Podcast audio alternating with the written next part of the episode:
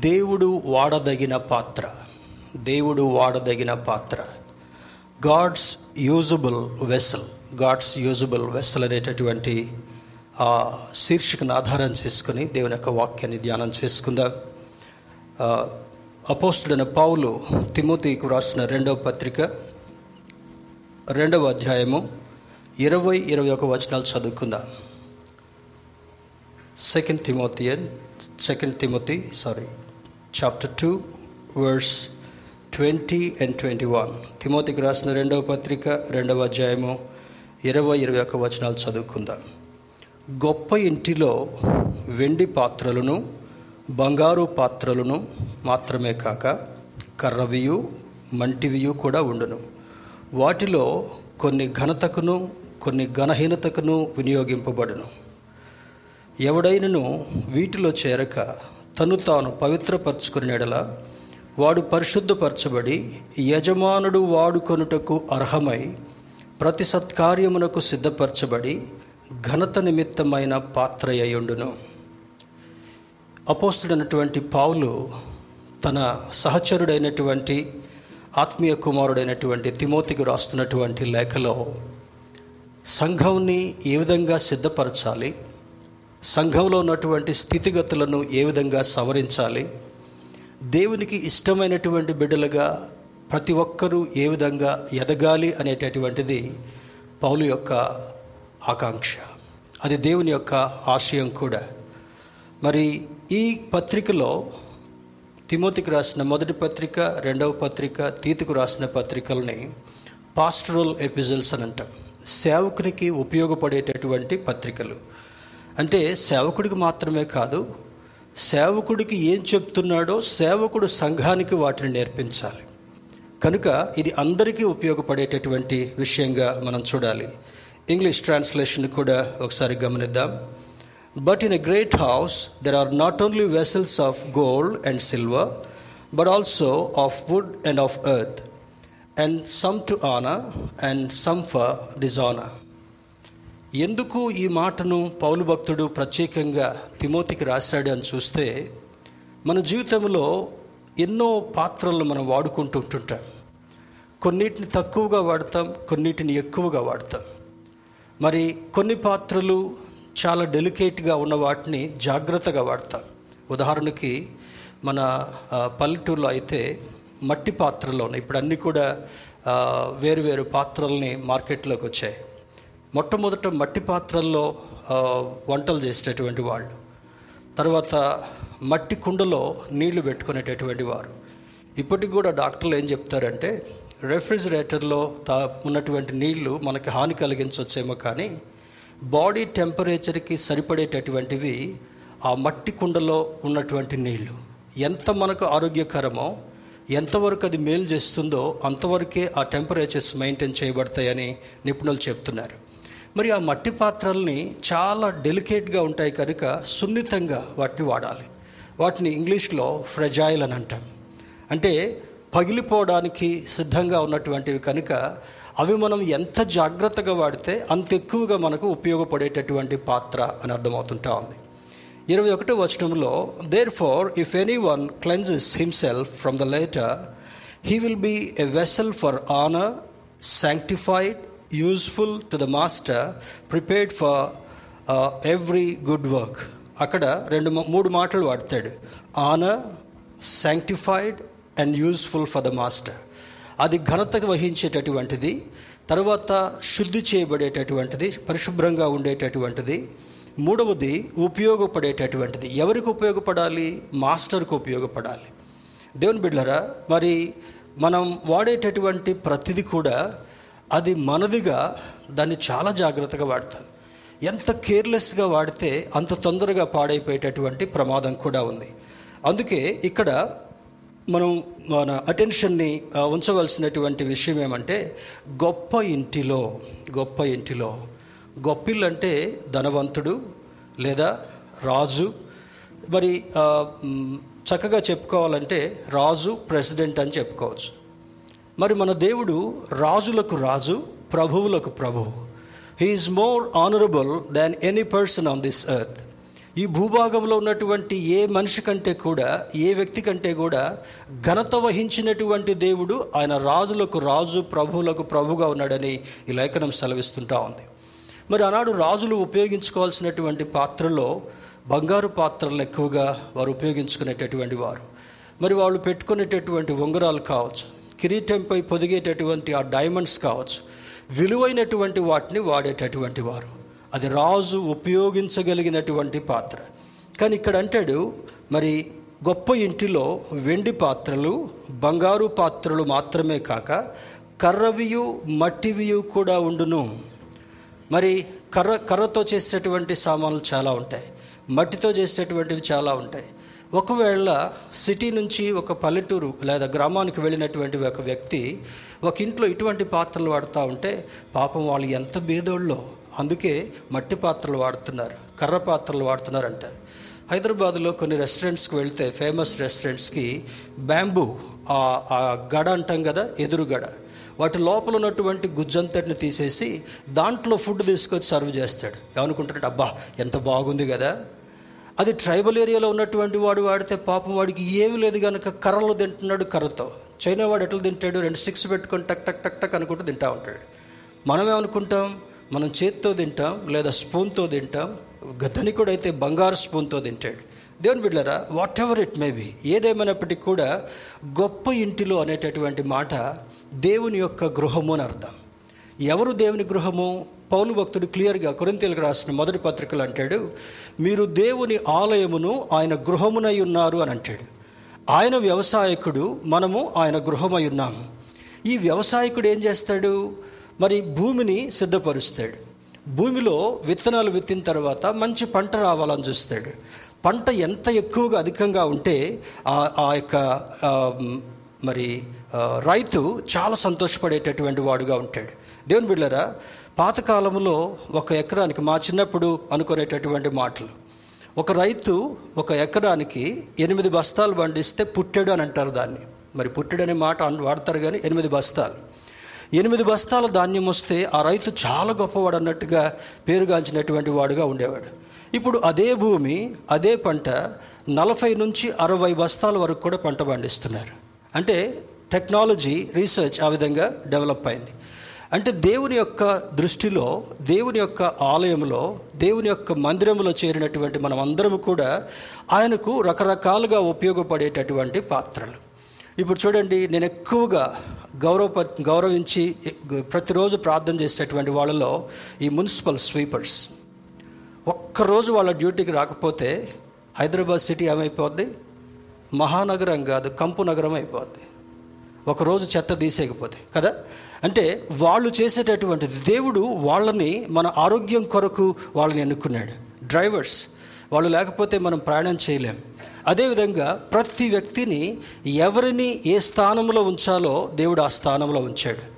అది మాత్రమే కాకుండా ఈ గొప్ప ఇంటిలో దేవుని యొక్క మందిరం అనేటటువంటిది ఈ లోకంలో ఉన్నటువంటి ప్యాలెస్లన్నిటికంటే కూడా అది తాటాకులతో కప్పబడినటువంటి మందిరమైన మన మందిరం ఫస్ట్లో ఎట్లా స్టార్ట్ అయింది తెలుసు కదా? ఎలా స్టార్ట్ అయింది? కొన్ని ఫోటోలు మీకు ప్రతిసారి చూపించడానికి కారణం ఏంటంటే దేవుడు ఆ స్థితి నుంచి ఈ స్థితి వరకు ఆశీర్వదించాడు. రేపు ఈ స్థితి నుంచి నిత్యరాజ్యంలో చేరేటటువంటి ఆశీర్వాదం ఇవ్వబోతున్నాడు. నమ్మితే స్తోత్రం చెప్దాం. హలలుయ బేతెస్తాలో ఏ ఒక్క వ్యక్తి కూడా మిగిలి ఉండడానికి వీలేదు బేదస్థాలో ఒక్కడు కూడా ఒక్క వ్యక్తి కూడా విడవబడడానికి వీలేదు దేవుని బిడ్డారా ఆ గొప్ప ఇంటిలో ఎలువ ఎటువంటి పాత్రలు ఉన్నాయంటాడు? వెండి పాత్రలు ఉన్నాయి బంగారు పాత్రలు ఉన్నాయి కర్రవియు మంటివి కూడా ఉండును. వాటిలో కొన్ని ఘనతకును కొన్ని ఘనహీనతకును వినియోగింపబడును. కొన్ని ఘనహీనతకును ఉపయోగింపబడును. ఇప్పుడు అప్పుడప్పుడు మన డ్రైనేజ్ సిస్టమ్స్ బ్లాక్ అయిపోయినప్పుడు వాళ్ళకు చిన్న పరికరాన్ని ఉపయోగిస్తారు. అది పారలోనే కొంచెం ఇట్లా మలిసినట్టుగా ఉంటుందన్నమాట. డ్రైన్లో బ్లాక్ అయినటువంటి మట్టంతటిని తీయటం కొరకు అది ఉపయోగపడుతుంది కానీ బంగారు స్పూన్ ఉపయోగపడదు. కదా? నీ అమూల్యమైనటువంటి కారు ఉపయోగపడదు. నీకున్నటువంటి కాస్ట్లీ మొబైల్ మొబైల్ ఫోన్ పెట్టి తీస్తామా చెత్తంతా? తీయం. ఎందుకు? దిస్ ఈజ్ ప్రెషియస్ దీని వేరే కార్యం కొరకు మనం వినియోగించుకుంటున్నాం. అదేవిధంగా ఆయన సృష్టించినటువంటి సృష్టి అంతటిలో కూడా నీవు నేను భాగస్థులుగా ఉన్నాం కనుక ఆయన మందిరములో చేర్చబడటమే ఒక గొప్ప భాగ్యం. రాజగృహంలోనికి వచ్చాం. ఇప్పుడు ఎక్కడికి వచ్చాం మనం? పెద్ద పెద్ద డూప్లెక్స్ హౌస్లు ఉంటుండొచ్చు చాలా కాస్ట్లీ ఐటమ్స్ మనం వాడుతుంటుండొచ్చు విలువైనటువంటి ఆభరణాలు మన ఇంట్లో ఉంటుండొచ్చు. కానీ ఎక్కడ లేనటువంటి ఘనతని నిన్ను నన్ను ఆయన మందిరంలో చేర్చాడంటే మనకు దేవుడు ఇస్తున్నటువంటి ఘనతగా భావించాలి. స్తోత్రం చెబుదామా? హలలుయ అంత మన మంచికే చేస్తున్నాడు. అంత మనకు మేలు కలగాలని ఆయన చేసేటటువంటి వాడుగా ఉన్నాడు కనుక ఈ ఉదయకాల సమయంలో కొన్ని ప్రాముఖ్యమైనటువంటి విషయాలు నేర్చుకొని నీవు నేను ఆయన కొరకు ఉపయోగించబడేటటువంటి పాత్రలుగా ఉన్నామా? లేని ఎడల పాత్రగా ఉపయోగించుకోవటం కొరకు సిద్ధపడదామా? అనేటటువంటివి ఈ రెండు విషయాలు మన మనసులోనికి తీసుకుని వచ్చే ప్రయత్నం చేద్దాం. The word vessel is used as a metaphor అంటే దేవుడు బైబిల్ వాక్యాల్లో వ్రాయించినటువంటి వాటిని కూడా కొన్ని ఉపమాలంకారం అంటాం. గ్రామర్ తెలిసినటువంటి వాళ్ళకి తెలుసు. ఒక దాని యొక్క ఘనతను ఉపయోగించడం కొరకు దాని వలె అంటే దాన్ని ఉపమాలంకారం అని అంటాడు. మెటఫార్ అని ఇంగ్లీష్లో అని అంటాం. దాన్ని ఏమంటామంటే ఫిగరేటివ్ అంటే దానికి బదులుగా దానిని అర్థం చేసుకోవడానికి ఉపయోగపడేటటువంటి మాట. తీయగా అంటే చాలా అర్థం కాదు కదా. తీయగా అంటే కొంతమందికి ఏమంటాం? తీయగా అంటే వాట్ తీయగా అని అంటాం. అంటే మామిడి పండు లాంటి తీయగా లేదా పలానా షాప్లో తెచ్చేటటువంటి స్వీట్ లాగా తీయగా. అంటే ఒక ఒక పదార్థాన్ని ఒక వస్తువుని వాడేటట్టుగా దాన్ని చూపించేటటువంటి దానిని వెసల్. ఎందుకు ఈ పాత్రగా వాడాడంటే పాత్ర అనేటటువంటి మాట వాడాడంటే ఈ పాత్ర మనం పాత్రలవా కాము. మనం మనుషులం. దేవుని యొక్క రూపాన్ని కలిగినటువంటి వాళ్ళం. ఆయన జీవాన్ని కలిగినటువంటి వాళ్ళం. ఆయన రక్తము చేత కడగబడినటువంటి వాళ్ళం. ఆయన రక్తముతో శుద్ధి చేయబడి శుద్ధ హృదయాన్ని కలిగినటువంటి వారం. లోకము నుండి వేరు చేయబడినటువంటి వారం. లోకములో ఎంత ఘనమైనటువంటి వాళ్ళు ఉన్నా కూడా నిన్ను నన్ను ఆయన మందిరంలోనికి తీసుకొని రావడానికి కారణం ఏంటి? You are a chosen vessel నీవు ఎన్నిక చేయబడినటువంటి పాత్రవి. స్తోత్రం చెబుదాం. హల్లెలూయా. ఒక ప్రెసిడెంట్ని ఎన్నుకోలే ఈరోజు?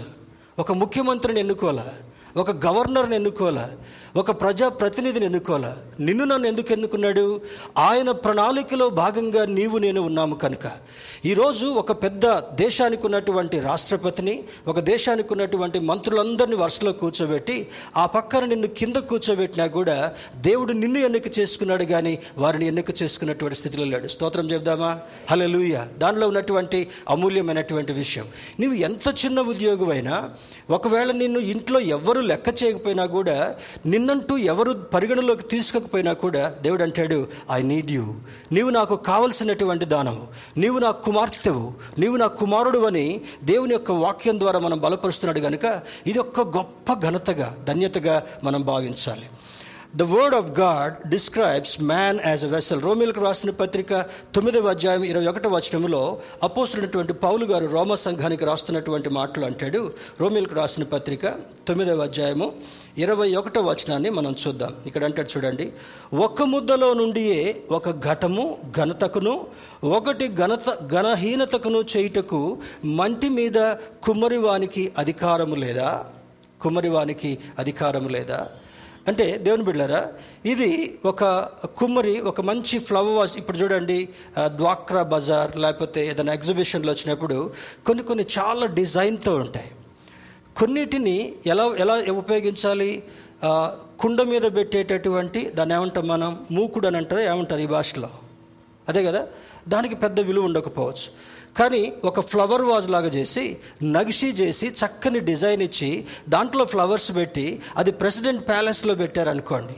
చిన్న మూకుడికి విలువ ఉండకపోవచ్చేమో కానీ ఆ డిజైన్గా చేయబడినటువంటి పాత్రకి ఇది ఇది రాజ రాజభవనంలో లేదా రాష్ట్రపతి భవనంలో ఒక పెద్ద గొప్పవానింట్లో అది ఉంచబడుతుంటా ఉంది. అంటే అందుకని అంటాడు రోమిల్కి రాసినటువంటి పత్రిక తొమ్మిదవ అధ్యాయం ఒకటి వచనంలో ఒక్క ముద్దలో నుండియే చిన్న మట్టి ముద్ద తీసుకుంటాడు. చిన్నప్పుడు ఎక్కడికైనా వెళ్ళాలంటే మా అమ్మ పర్మిషన్ లేకుండా వెళితే మంచి కోటింగ్ పడేది మాకు. ఇప్పుడు తల్లులు అంటే చాలామందికి భయం లేదు కదా?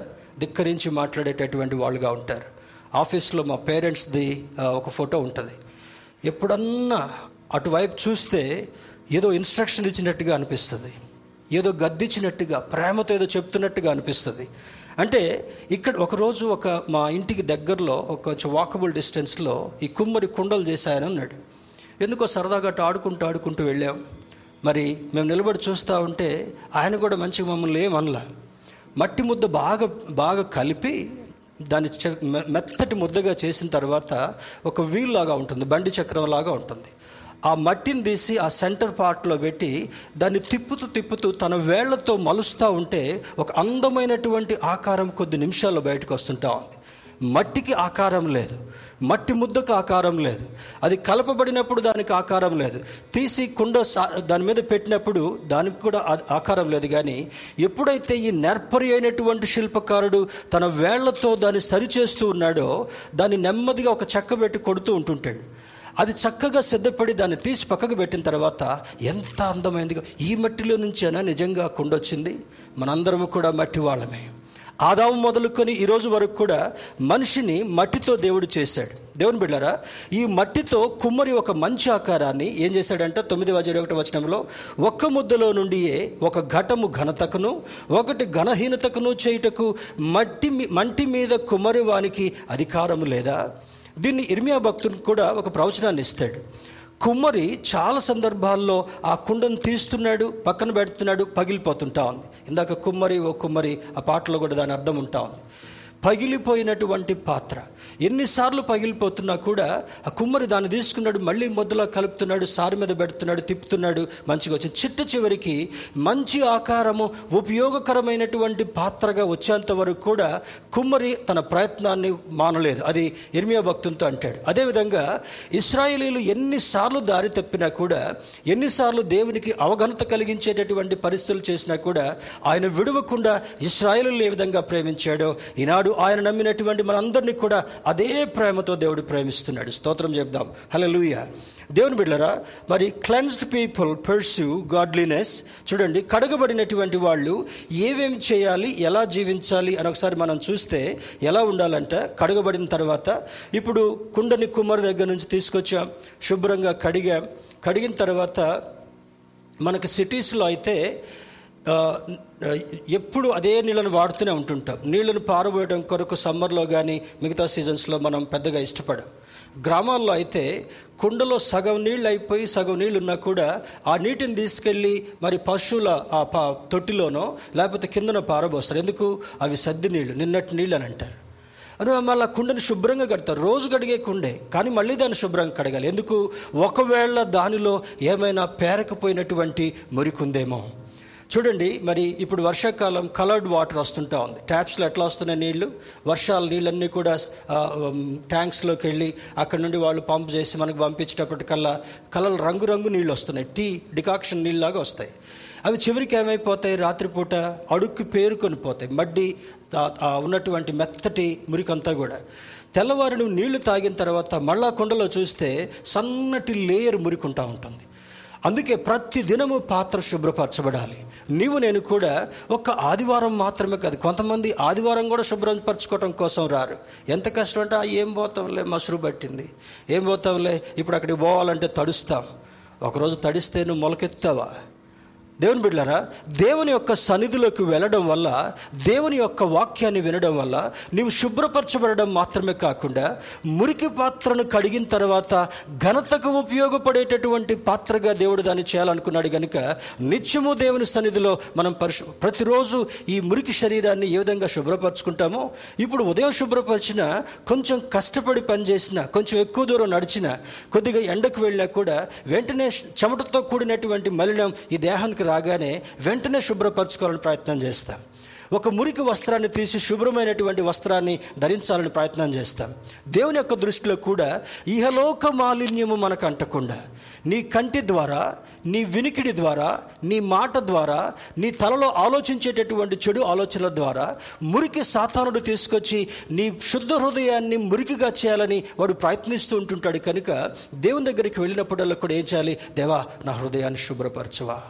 ఈ మలినమైనటువంటి పాత్రను నీవు కడగవా? ఏదో నోటితో తొందరపాట్లు ఈ మాట అన్నాను ప్రభా ఏదో చూడకూడనటువంటి దృశ్యాన్ని నేను చూశాను. చేయకూడనటువంటి పనులు చేశాను. కనుక ఈ మలిన పాత్రని నీ పాదాల దగ్గర పెడుతున్నాను కనుక నీ అమూల్యమైనటువంటి రక్తంతో నీ చేత్తో కడగవన్నప్పుడు ఏం చేస్తాడంట? Yes my son I'm ready to cleanse it నా కుమారుడా నా కుమార్తె నీ హృదయాన్ని నీ జీవితాన్ని నీ మనసుని నీ ప్రవర్తనని నీ ఆలోచనని కడగడానికి నేను సిద్ధంగా ఉన్నానని ఈ కుమ్మరికి పోల్చుకున్నటువంటి దేవుడు అంటాడు. ఆ కుమ్మరి కుండకు చేసినట్లుగా నేను మీకు చేయలేనా? అని దేవుడు ఒక ప్రశ్నగా మన ముందు పె- పెడుతుంటా ఉన్నాడు. మనం కడుగబడిన తర్వాత ఎలా ఉండాలి? దైవత్వాన్ని కలిగి ఉండాలి. దేవుని యొక్క గుణగణాలను కలిగి ఉండాలి. You need to possess godliness రెండవది రైచియస్నెస్ నీతిమంతులుగా మనం జీవించాలి. మూడవది you need to live with faith విశ్వాసంతో జీవించేటటువంటి వాడుగా ఉండగలగాలి. నాలుగవది you need to possess God's love దేవుని యొక్క ప్రేమను కలిగినటువంటి వాడుగా ఉండాలి. దేవుడిచ్చేటటువంటి సమాధానంతో జీవించేటటువంటి వాళ్ళుగా ఉండాలి. ఇవ్వబడిన తర్వాత దేని దేనికి ఉపయోగకరమైనటువంటి గుణాలు ఇవ్వాలనుకుంటాడు దేవుడు? మొదటిది దేవుని వలె జీవించడం రెండవది నీతిమంతులుగా జీవించడం మూడవది విశ్వాసం కలిగి బ్రతకడం నాలుగవది దేవుని యొక్క ప్రేమతో నడిచేటటువంటి వారుగా ఉండడం చివరిగా సమాధానం. ఈ లోకంలో చాలామందికి సమాధానం. ఇప్పుడు ఏ ఎమ్మెల్యేనని అడగండి హైదరాబాద్లో. ఎంతమంది ఎమ్మెల్యేలు ఉన్నారు brother? Hundred and? One nineteen. నూట పంతొమ్మిది మంది ఎమ్మెల్యేల్లో ఒక్క ఎమ్మెల్యేకి కూడా మనశ్శాంతి లేదు. ఎప్పుడు ఊడిపోద్దో ఈ కుర్చీ. ఎప్పుడు మనం మన పరిస్థితి ఏమైపోద్దో భజనలు ఎక్కువైపోయినాయి ఇప్పుడు సెంటర్లో స్టేట్లో మొత్తం కూడా కదా? అంటే దేవుని బిడ్డారా ఎందుకు మనిషి యొక్క జీవితం అస్థిరంగా ఉంటా ఉంది? మనిషి యొక్క జీవితానికి ఏం జరుగుద్దో అనేటటువంటి ఆలోచన ఉంది. కానీ దేవుని బిడ్డగా దేవుని పాదాల దగ్గరికి వెళ్ళినప్పుడు అంటాడు ఎవ్వరికి లేనటువంటి సమాధానం లేదా ఎంతోమందికి లేనటువంటి సమాధానాన్ని నీకు ఇచ్చేటటువంటి వాడు. స్తోత్రం చెప్దాం. హలలుయ దేవుని బిడ్డరా దేవుడు వాడదగిన పాత్రగా ఉన్నప్పుడు ఈ ఐదు అమూల్యమైనటువంటి అద్భుతమైనటువంటి గుణాలని నీకు ఇవ్వాలని కోరేటటువంటి దేవుడు మనం ఆరాధించేటటువంటి దేవుడు. God uses cleansed people who will flee from sin and pursue godliness దేవుడు ఉపయోగించుకోవాలనేటటువంటి వారు ఏ ఎలా ఉంటారంటే? మరి కడగబడినటువంటి వాళ్ళుగా శుద్ధపరచబడినటువంటి వాళ్ళుగా ఈ ఐదు ప్రాముఖ్యమైనటువంటి గుణాలని సంపాదించుకున్నటువంటి వాళ్ళుగా ఉన్నప్పుడు అటువంటి వాళ్ళకి ఎటువంటి క్యారెక్టర్స్ ఉండాలి? ఎటువంటి గుణాలు ఉండాలి? ఒకసారి కడిగా వదిలిపెట్టాం. ఏం జరుగుద్ది? ఏమ్మా? అప్పుడప్పుడు చెప్తాను కదా. మిస్టర్ పంది తీసుకొచ్చాం. మిస్టర్ పందిని తీసుకొచ్చి శుభ్రంగా మైసూర్ శాండిల్ సోప్ పెట్టి శుభ్రం చేస్తాం. కదా? మంచి బార్బర్ని తీసుకొచ్చి అక్కడక్కడ ఉన్న హెచ్చు తగ్గుల హెయిర్ని కట్ చేయించాం శుభ్రంగా స్నానం చేయించాం మంచి కాస్ట్లీ డ్రెస్ వేసాం. చక్కగా మంచి సింహాసనం మీద కూర్చోబెట్టాం. ఎయిర్ కండిషన్లో కూర్చోబెట్టి అక్కడ నిలబడి ఏం కావాలో ఆ పంది గారికి ఇవ్వాలని ఆశపడుతున్నాం. వదిలిపెట్టి తలుపు తీసిన వెంటనే మిస్టర్ పంది ఎక్కడికి వెళ్తాడు? అమ్మా బాధపడబాకండి మంచి సంతోషంతో చెప్పండి. మనం పందులం కాదు కానీ ఆ పంది గారు ఎక్కడికి వెళ్తాడంట? మళ్ళా మురికి కూపంలోకి వెళ్తాడు. కనీసం ఇప్పుడు చూడడానికి కూడా మనం కనబడ్డంలా? దేవునికి గొప్ప ఘనత మహిమ. ఒక్క పంది లేకుండా చేసాం ఏరియాలో. దేవుని బిడ్డారా మనం వచ్చిన కొత్తలో ఎక్కడ చూస్తే అక్కడ కుప్పలు కుప్పలు ఉండేవి ఎక్కడ అక్కడొక ఇరవై అక్కడొక ముప్పై అక్కడొక యాభై అట్లుండే అనమాట కానీ దేవుడు ఎందుకు ఆ మాట మనం బైబిల్లో కూడా ఉంది. కుక్కను గురించి పందిని గురించి బైబిల్లో ఒక ప్రస్తావన ఉంటా ఉంది. అటువంటి వారి వలె ఉండకుండా కడుగబడిన తర్వాత ఈ ఐదు ప్రాముఖ్యమైనటువంటి గుణాలను మనం కలిగిన తర్వాత ఎలా ఉండాలని చెప్తున్నాడు?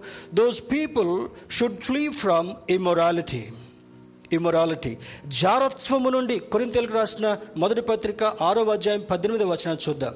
One Corinthians chapter six verse eighteen కొరింతలకు రాసిన మొదటి పత్రిక ఆరో అధ్యాయము ఆరవ అధ్యాయము పద్దెనిమిదవ వచనాన్ని మనం గమనించినట్లయితే అక్కడ అంటాడు జారత్వమునకు దూరముగా పారిపోవుడి.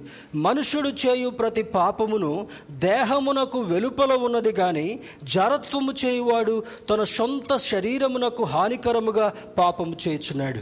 ఏముంటుందంటే?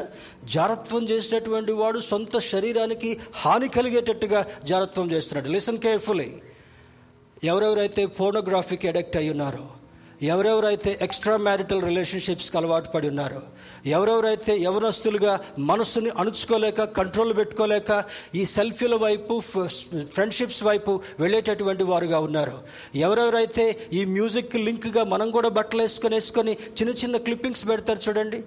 చాలాసార్లు భేదస్థాలు గద్దించాం. ఎంత గద్దించినా కూడా తల్లిదండ్రులు వాళ్ళని గద్దించకపోవడం కారణాన్ని బట్టి ఇంకా కొంతమంది అటువంటివి చేస్తూనే ఉంటున్నారు. తల్లిదండ్రులు జాగ్రత్తగా వినాలి. రేపటి దినాన మీరు పరలోకానికి వెళ్ళి మీ కుమారులు మీ పిల్లలు నరకానికి వెళ్ళేటటువంటి వారుగా మీ చేతులారా చేయడానికి అది మంచిది కాదని దేవుని సేవకుడిగా జ్ఞాపకం చేస్తున్నాను. ఏమంటాడు ఇక్కడ కురింతలు రాసిన పత్రికలో ఆరో అధ్యాయం పది వచనంలో? జారత్వమునకు దూరముగా పారిపోవుడి. Joseph he ran away from the sin ఏం చేశాడంటే యోసేపు పాపం నుండి దూరంగా పారిపోయినందుకు ఎంత ఘనత వహించినటువంటి వాడుగా ఉన్నాడు? ఒక ప్యాలెస్లో ప్రధానిగా ఎదిగినటువంటి వాడు బానిసగా అమ్మబడినటువంటి వాడు చంపడానికి సిద్ధంగా ఉండి గుంటల్లో త్రోయబడినటువంటి ఈ యొక్క యోసేపుని దేవుడు ఎక్కడికి తీసుకెళ్ళాడు? ప్రతి చోట దేవునికి నమ్మకంగా ఉన్నాడు. ఎక్కడ సాతానుడు అవకాశం కల్పించినా కూడా పాపములో మునిగిపోకుండా జరత్వములో మునిగిపోకుండా ఉన్నందుకు ఆయన సింహాసనం ఎక్కినటువంటి వాడుగా చేశాడు. కారణం ఏమంటే అక్కడ ఒక మాట ఏమని రాస్తాడంటే యోసేపు దేవుని యందు భయభక్తులు కలిగినటువంటి వాడుగా ఉన్నందుకు అతడు చేసిన పని అంతటిని దేవుడు సఫలపరచడని అంటాడు. ఈరోజు మన పిల్లలు సఫలతలోకి రాకపోవడానికి కారణం ఈరోజు మన యజమానులు సఫలతతో రాకపోవడానికి కారణం ఈరోజు ఒక కుటుంబం ఆశీర్వాదమునకు వెళ్ళకుండా ఉండడానికి కారణం ఏమంటే ఈ జారత్వంతో కూడినటువంటి ఆలోచనలు ధన సంబంధమైనటువంటి వ్యామోహం లోక సంబంధమైనటువంటి వ్యామోహాలు కలిగిన దాన్ని బట్టి ఎంత ఎంతసేపు ఎట్లంటే ఒక ఒక గాడిదని కాలు కట్టేస్తే ఎక్కడెక్కడ తిరుగుద్ది అది? దానికి ఎంతవరకు తాడు అవైలబుల్ ఉందో అంతవరకే తిరుగుతూ ఉంటా ఉంది. చాలా జీవితాలు ఆ విధముగా కట్టివేయబడడానికి కారణం ఏమంటే జారత్వ సంబంధమైనటువంటి ఆలోచనలను అప్పుడప్పుడు లేదా ఎప్పుడు వాళ్ళ మనసులో కలిగిన దాన్ని బట్టి. ఇక్కడ ఏమంటున్నాడు ఒక మాట? They should flee from immorality జారత్వము నుంచి దూరంగా పారిపోయేటటువంటి వాళ్ళుగా ఉండాలి. They should flee from idolatry ఇదే కొరింతలకు రాసిన మొదటి పత్రిక పదవ అధ్యాయము. పదవ అధ్యాయము పద్నాలుగో వచనాన్ని మనం చూసినట్లయితే అక్కడ అంటాడు పద్నాలుగో వచనంలో కాబట్టి నా ప్రియులారా విగ్రహారాధనకు దూరముగా పారిపోండి.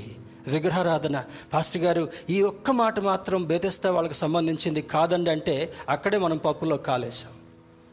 ఏమండి నేను ఒక విగ్రహాన్ని పెట్టుకొని పూజ చేయట్లేదు. వెళ్తా వెళ్తా విగ్రహాన్ని చూసి నేను నమస్తే పెట్టట్లేదు. ఎందుకు నేను విగ్రహారాధనని ఆలోచన చేయాలంటే దేవుని బిడ్డారా దేవుని ప్రేమించకుండా దేనిని ఎక్కువగా ప్రేమించినా అది నీ జీవితంలో దేవుని యొక్క దృష్టిలో విగ్రహముతో సమానం. లిసన్ కేర్ఫుల్లీ ఒక వస్త్రాన్ని ప్రేమించిన ఎన్ని వస్త్రాలు ఉన్నా కూడా అక్కలో sisters praise the lord to all of you ఇరవై చీరలు ఉండనివ్వండి. నలభై ఉండనివ్వండి. మొన్న ఒక ఆయన అంటున్నాడు ఒక మీటింగ్లో కలుసుకున్నప్పుడు అంటాడు నాకు మూడు వందల డ్రెస్సులు ఉన్నాయన్నాడు. ఎన్ని ఉన్నాయంట మూడు వందల డ్రెస్సులు. మూడు వందల డ్రెస్సులు ఒకదాని మీద ఒకటి వేసుకుంటావా? వేసుకోం కదా. యాభై చీరలు ఉన్నాయి ఒకదాని మీద ఒకటి కట్టుకోం కదా. ఏమా? దేవుడు మీకు సరైన ఆలోచన అందరికీ దయచేయనుగాక. అంటే ఎంతున్నా కూడా ఇంకా ఆశపడడానికి డబ్బులు ఎంతున్నా కూడా ఇంకా నాకు రావాలి. ఆరోగ్యం ఎంతున్నా కూడా ఇంకా నాకు కావాలి. కదా? దేవుని బిడ్డారా ఇక్కడ అంటాడు you should flee from idolatry దేవుని ప్రేమించేటటువంటి మనస్సును మనం కలిగి ఉండకుండా దేవుని యొక్క స్థానములో నీవు దేనిని ప్రేమించినా ఇప్పుడు ఎక్కువగా దేన్ని ప్రేమిస్తాం? నిర్ముఖమాటంగా చెప్పండి. ఏమండి ఏమండి? ఆమెకు మంచి ఫోన్ ఉంది. నాకు అంతకన్నా కొంచెం కాస్ట్లీది ఎక్కువగా కొనిరా? దాంట్లో ఉన్న మాటలు అర్థం కావు. దాంట్లో ఉన్న భాష అర్థం కాదు. చాలామందికి మొట్టమొదటి దాన్ని ఎట్లా ఉపయోగ ఇప్పుడు చాలా స్మార్ట్గా తయారు అందరూ స్మార్ట్ ఫోన్తో పాటు మనుషులు కూడా స్మార్ట్గా తయారయ్యారు. కదా? వేరే వేరే పనులు చేయటం రావు. ఈ స్మార్ట్ ఫోన్ ఉపయోగించుకోవడంలో స్మార్ట్ అవుతున్నారు. ఈ స్మార్ట్ ఫోన్ ద్వారా స్మార్ట్ ఘనత ఘనమైనటువంటి దొంగ కార్యాలు నీచ కార్యాలు కూడా చేస్తున్నారు. దేవుని బిడ్డరా దేనిని ప్రేమిస్తున్నావో దేవుని యొక్క స్థానములో దేవుని ఉంచకుండా ఆ స్థానములో నీవు దేనిని పెట్టినా అది దేవుని యొక్క దృష్టిలో నీకు సంబంధించినటువంటి ఒక విగ్రహమే. ఒక విగ్రహమే. ఒకసారి చెప్పాను అనుకుంటా. బెంగళూరులో జాబ్ చేసేటప్పుడు చిన్న బిడ్డలు ఇద్దరిని తీసుకొని పాస్టర్ గారి ఇంటికి వెళ్ళాం. వాళ్ళ నాన్నగారు కుటుంబంతో గడిపేటటువంటి సమయం టెన్ పర్సెంట్ కూడా గడిపారు. ఎక్కడికి పోయినా సేవ ఇంటికి రాగానే బైబిల్ చదువుకోవటం ఆ మ్యాగజైన్కి ఆర్టికల్స్ రాసేటటువంటి వాళ్ళు. మేము కారు దిగ్గానే క్లారా పరిగెత్తుకొని లోపలికి వెళ్ళిపోయింది. వెళ్ళిపోయిన తర్వాత మ్యాగజైన్ రాసినటువంటి వ్యక్తి లేచి నిలబడి ఆమెను తీసుకొని ముద్దు పెట్టుకొని కొద్దిసేపు మాట్లాడుతూ ఉంటే వెంటనే గద్దింపు వచ్చిందంట. నువ్వు చేసే పని ఏంటి? ఇంపార్టెంట్ ఆర్టికల్ రాస్తున్నావు. నువ్వేం చేసావు వెంటనే నీ మనవరాల్ని తీసుకొని ఎత్తుకున్నావు కనుక నీకు దీనికంటే ఆమె ప్రాముఖ్యమా? తప్పేం కాదు అక్కడ మనవరాలు ఎత్తుకోవడం మరి ముద్దు పెట్టుకోవడం పెద్ద తప్పేం కాదు. కానీ ఏ పని చేస్తున్నావో దాని మీద ధ్యాస పెట్టకుండా నీ అటెన్షన్ని మళ్ళించుకున్నప్పుడు ఏం చేస్తాడంట? బైబిల్లో ఒక మాట ఉంది. నీవు ప్రేమించే దానికంటే ఎక్కువగా దేవుని ప్రేమించే దానికంటే ఎక్కువగా ప్రేమిస్తే అది నీ కనుల ముందు నుండి నేను తీసివేస్తానంటాడు. జాగ్రత్త సుమి. దేవుని బిడ్డారా ఈ మాటలన్నీ కూడా బైబిల్ చదువుకుంటున్నప్పుడు మనకు అది బుద్ధి నేర్పించేవిగా ఉండగలగాలి. బైబిల్ చదువుతున్నప్పుడు మనకు జ్ఞానాన్ని కలిగించేవిగా ఉండగలగాలి. బ- బైబిల్ చదువుతున్నప్పుడు అది మన జీవితాన్ని ప్రవర్తనని సరిచేసేదిగా ఉండగలగాలి. అందుకే అంటాడు ఇక్కడ మరి మూడవది they should flee from love of money తిమతికి రాసిన మొదటి పత్రిక ఆరవ అధ్యాయం పదో వచనంలో ఒక మాట ఉంది. ఆరవ అధ్యాయం పదో వచనంలో అంటాడు ఇక్కడ మరి తిమోతికి సారీ కొరింతలకు క్షమించండి. తిమోతికి రాసిన మొదటి పత్రిక ఆరవ అధ్యాయము ఆరవ అధ్యాయము పదే వచనం మనం చూస్తే ఎందుకనగా ధనాపేక్ష సమస్తమైన కీడునకు మూలము కొందరు దానిని ఆశించి విశ్వాసము నుండి తొలగిపోయి నానా బాధలతో తమ్మును తామే పొడుచుకుని ధనాశ ధనాశ. నిజంగా చెప్దాం. ధనం అంటే ఎవరికి ఇష్టం ఉండదా? ఒకసారి అందరు నా వైపు చూడాలి. కిందికి చూడద్దు. అందరు నా వైపు చూడండి. చెయ్యి ఒకసారి చెయ్యిపడి నాకెళ్ళి. కొన్ని చివరి వాళ్ళు సరిగ్గా కనపడట్లా. ఐదు వందల రూపాయలు పక్కన ఎక్కడ పెడితే ఇది నాది కాదులని పక్కకి వెళ్ళిపోతామా? బా రాత్రే ప్రార్థన చేసుకున్నా. దేవా మా ఆయన్ని ఎంత అడిగినా ఒక్క రూపాయి కూడా ఇవ్వట్లేదు. పొద్దున్నే ఏంటి ప్రభు నాకు ఐదు వందలు దొరికేటట్టుగా చేసావు మన సాక్ష్యం చెప్తాం దానికి. అవునా? ధనాపేక్ష సమస్తమైన కీడునకు మూలం. ధనాన్ని గురి రేపు ఫ్యామిలీ కాన్ఫరెన్స్లో కొన్ని ప్రాముఖ్యమైన నేర్చుకోబోతుంటున్నాం. దేవుని బిడ్డారా దేవుణ్ణి ప్రేమించకుండా దేవుణ్ణి ప్రేమించిన దానికంటే నీ ధనం వైపు నీవు మొగ్గు చూపించినప్పుడు నేను సేవకు వచ్చిన ప్రారంభంలో ఒక ప్రార్థన చేశాను ఇప్పటికి అదే ప్రార్థన చేస్తా. Lord money should not rule me. దేవా డబ్బు నన్ను పెత్తనం చేయకూడదు. డబ్బు నన్ను ఆకర్షించుకోవద్దు. డబ్బు వైపు నేను మొగ్గు చూపించ నన్ను మొగ్గు చూపించేవాడిగా చేయద్దు. నేను బ్రతికినంత కాలం నీ వైపు ఆత్మల సంపాదన వైపు నేను మొగ్గు చూపించాలి కానీ ఈ త్రుటి ప్రాయంలో పోయేటటువంటి డబ్బుని నేను ఎంత మాత్రం కూడా ప్రేమించడానికి వీల్లేదు. రీసెంట్గా ఒక సోషల్ మీడియాలో ఒక క్లిప్ని క్లిప్ను చూశాను పోస్ట్ని. ఒక రాజు అత్యధికమైనటువంటి ధనాన్ని బంగారాన్ని సంపాదించుకున్నాడు. ఆయన ఇంట్లో ఎక్కడ చూసినా కూడా ధనం కట్టలు బంగారం కట్టలే. ఒకరోజు చనిపోయాడు.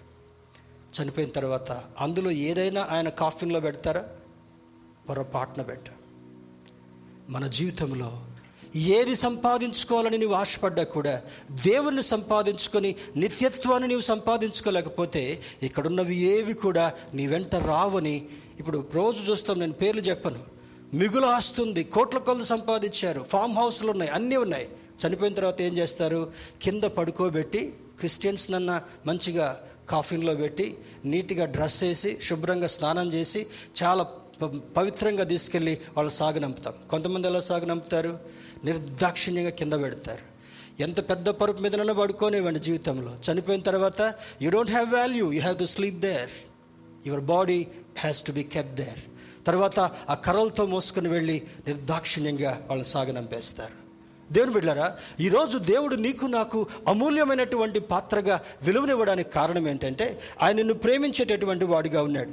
మరలా కిందికి వద్దాం. గ్రేట్ హౌస్ అనగా గాడ్స్ శాంక్చురీ దేవుని ఇల్లు అనేటటువంటి దానికి హెబ్రిల్కి రాసిన పత్రిక మూడవ అధ్యాయము రెండవ వచనాన్ని చూద్దాం.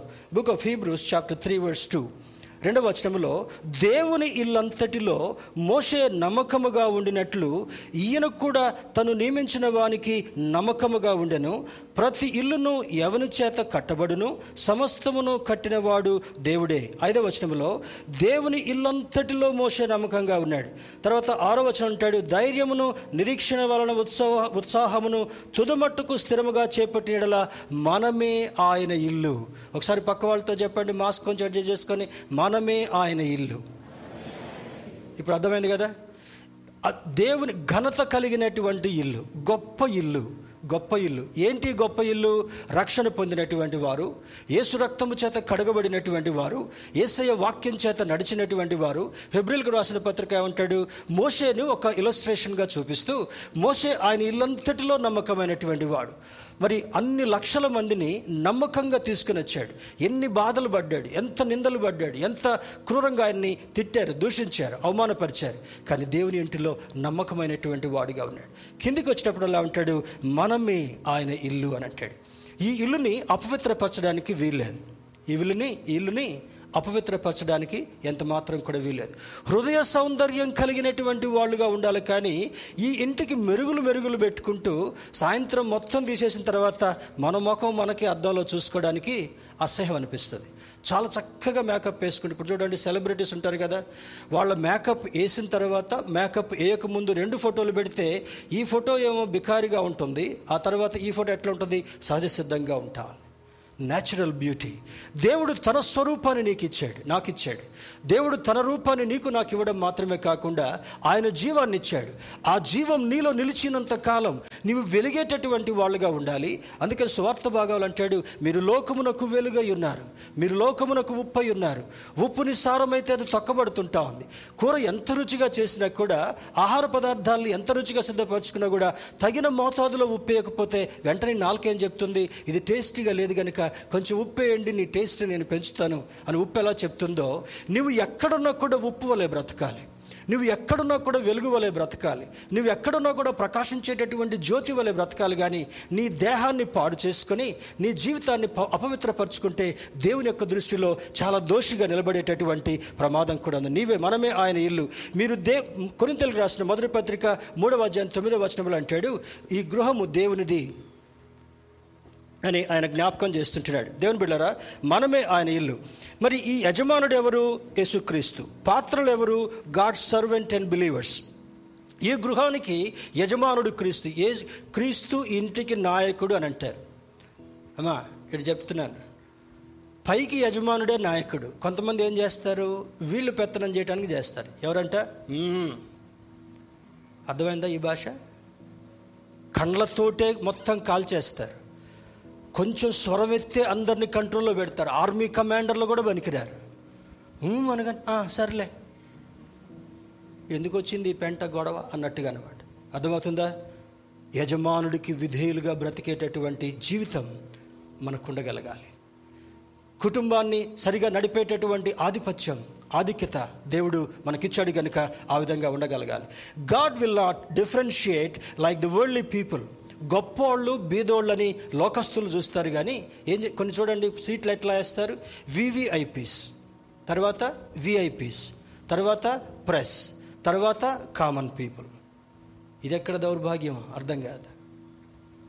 దేవుని బిడ్డలారా దేవుడు ఆ విధంగా మనల్ని డిఫరెన్షియేట్ చేసేటటువంటి వాడు కాదు. ఒకవేళ మన దేశంలో ఉన్న వాళ్ళందరినీ కూడా ఒక దగ్గర పోగు చేసి ఒక పెద్ద గ్రౌండ్లో పోగు చేసి దేవుడు అట్లా డిఫరెన్షియేట్ చేస్తూ సోఫాలు చైర్లు వేసేటటువంటి వాడు కాదు. నిన్ను నన్ను ప్రేమించేటటువంటి వాడు. ఈ లోకంలో ఎవరు నీకు ఘనత ఇచ్చినా ఇవ్వకపోయినా కూడా ఆ దేవుడు నిన్ను ప్రేమిస్తూ నీకు ఇవ్వవలసినటువంటి ఘనతను ఇవ్వాలనుకున్నాడు. దేవుడు ఖరీదైనటువంటి పాత్రలు వాడుకొనడు కానీ కడగబడినటువంటి పాత్రలను వాడతాడంట. లిసన్ కేర్ఫుల్లీ దేవుడు ఖరీదైనటువంటి పాత్రలు వాడుకోడు కానీ కడగబడినటువంటి పాత్ర. ఇప్పుడు అప్పుడే స్టోర్ నుంచి తీసు కొన్ని కొన్ని పరికరాలు చేసిన తర్వాత వాటిలో డస్ట్ చెత్త ఉంటుంది. తెలుసు కదా? అది తీసేయకుండా దాంట్లో మంచిగా జ్యూస్ పెట్టుకొని జ్యూస్ పోసుకొని తాగామనుకోండి. ఎట్లా ఉంటుంది? చెత్త చెదారం mixed with juice and it has gone inside you have gone to hospital. ఎంత ఖరీదైనటువంటి పాత్ర అయినా కూడా ఖరీదుకు విలువ లేదు కానీ కడగబడడంలో విలువ ఉంటా ఉంది. ఈ గాడిదని ఏం చేశాడంటే గాడిద గాడిదే విలువలైనటువంటి గాడిద. ఎప్పుడైతే క్రీస్తు ప్రభు వారు అది నా కొరకు కావాలి అని తీసుకొచ్చాడో ఏసయ్య ఆ గాడిద మీద కూర్చున్నాడో గాడిద విలువ పెరిగిందంట. తెల్లారినాక ఆ గాడిద ఎవ్వరూ లెక్క చేయట్లేదంట. ముందు రోజు ఏమైంది? గాడిద కట్టేశారు కాళ్ళు కట్టేశారు అక్కడ. కట్టేసిన తర్వాత ఈ గాడిద దేనికి పనికిరాదు? గాడిద సవారు చేయడానికి పనికిరాదు.